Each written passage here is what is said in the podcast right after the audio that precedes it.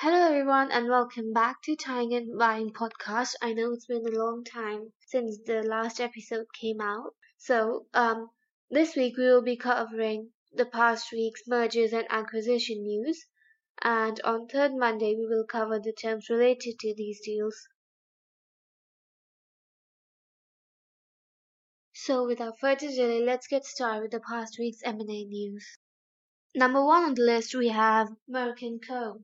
The American multinational pharmaceutical company said in a statement that it is looking to acquire California-based biotechnology firm Prometheus Biosciences for $10.8 billion. Merck & Co. will pay a premium of around 75.4%, which is $200 per share for Prometheus Biosciences. The new drug being developed by Prometheus Biosciences PRA023 could be a billion-dollar seller for American & Co., said one of its chief executives, Robert Davis. The deal is expected to close by the third quarter of this year. Second, we have Marcegaglia, an Italian corporation which operates in the European and worldwide steel market, it has recently acquired Russian steelmakers Severstal's unit in Latvia. Severstal is also the largest steel and mining company in Russia.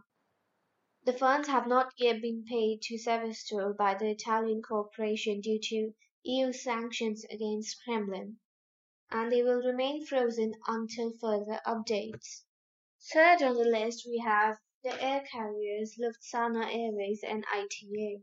It is said that ITA has worked out the main element for the takeover of Lufthansa Airways. It is said that the ITA is purchasing 40% stake in Lufthansa Airways for around 200 million euros, which is equivalent to 218.8 million dollars. The ITA chairman said in a statement that the structure of the deal is defined and the fact that some of the details might change is a part of the negotiating process. Lufthansa CEO said last month that the final negotiations were focusing on the price.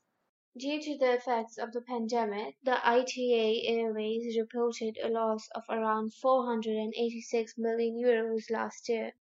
Fourth on the list we have Australian mining companies BHP Group and OZ Minerals.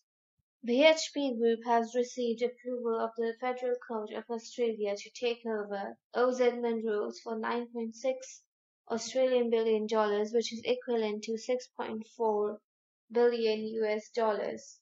The shareholders of OZ Minerals have shown overwhelming support of the court's approval of the takeover. The trading of stocks of OZ Minerals has now been suspended. Formerly it was listed on the Australian Securities Exchange. Number five, we have Italgas, an Italian company which distributes natural gas worldwide. It said in a statement last month in March that it had entered into exclusive talk with the French transactional company Veolia Environment for its Italian water assets. The Italian company stated that it was interested to buy the entire share capital or a majority stake in the company's running water services in certain regions. They aim to make a binding offer around next month, mid-May. If it is accepted, they look forward to closing the deal soon. Sixth on the list, we have private equity firm Silver Lake and Germany Software AG. The private equity firm offered to buy Software AG in a deal that values the firm at 2.2 billion euros, approximately 2.42 billion dollars. The private equity firm Silver Lake proposed a deal that represents a premium of about 53% to Software AG's last closing price. Silver Lake had also invested 344 million euros in software developers' convertible bond last year. The board and takeover committee of Software AG was highly supportive of the offer and said that it would recommend it to its shareholders as well. Software AG's parent company, Software AG Foundation, would continue to own 5% stake in the company. Seventh on the list, we have Network International, the largest payment processing firm across the Middle East and Africa. It said in a statement that it received takeover bid from private equity firms such as CVC Capital and Francisco Partners, valuing the firm at 2.1 billion pounds, approximately $2.56 billion. The shares of the firm increased 23% to about 370 pence. The price proposed by the private equity firms was nearly at a 28% premium of Network's last closing stock. The network firm has suggested that an offer over 400 pence would be acceptable. Eighth on the list, we have Synergy Renewables, a Florida-based company.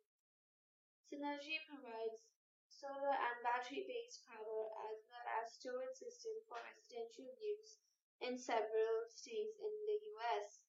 Synergy Renewables stated that it plans on going public via a merger with a bank firm or a SPAC in a deal that values the combined company at $475 million.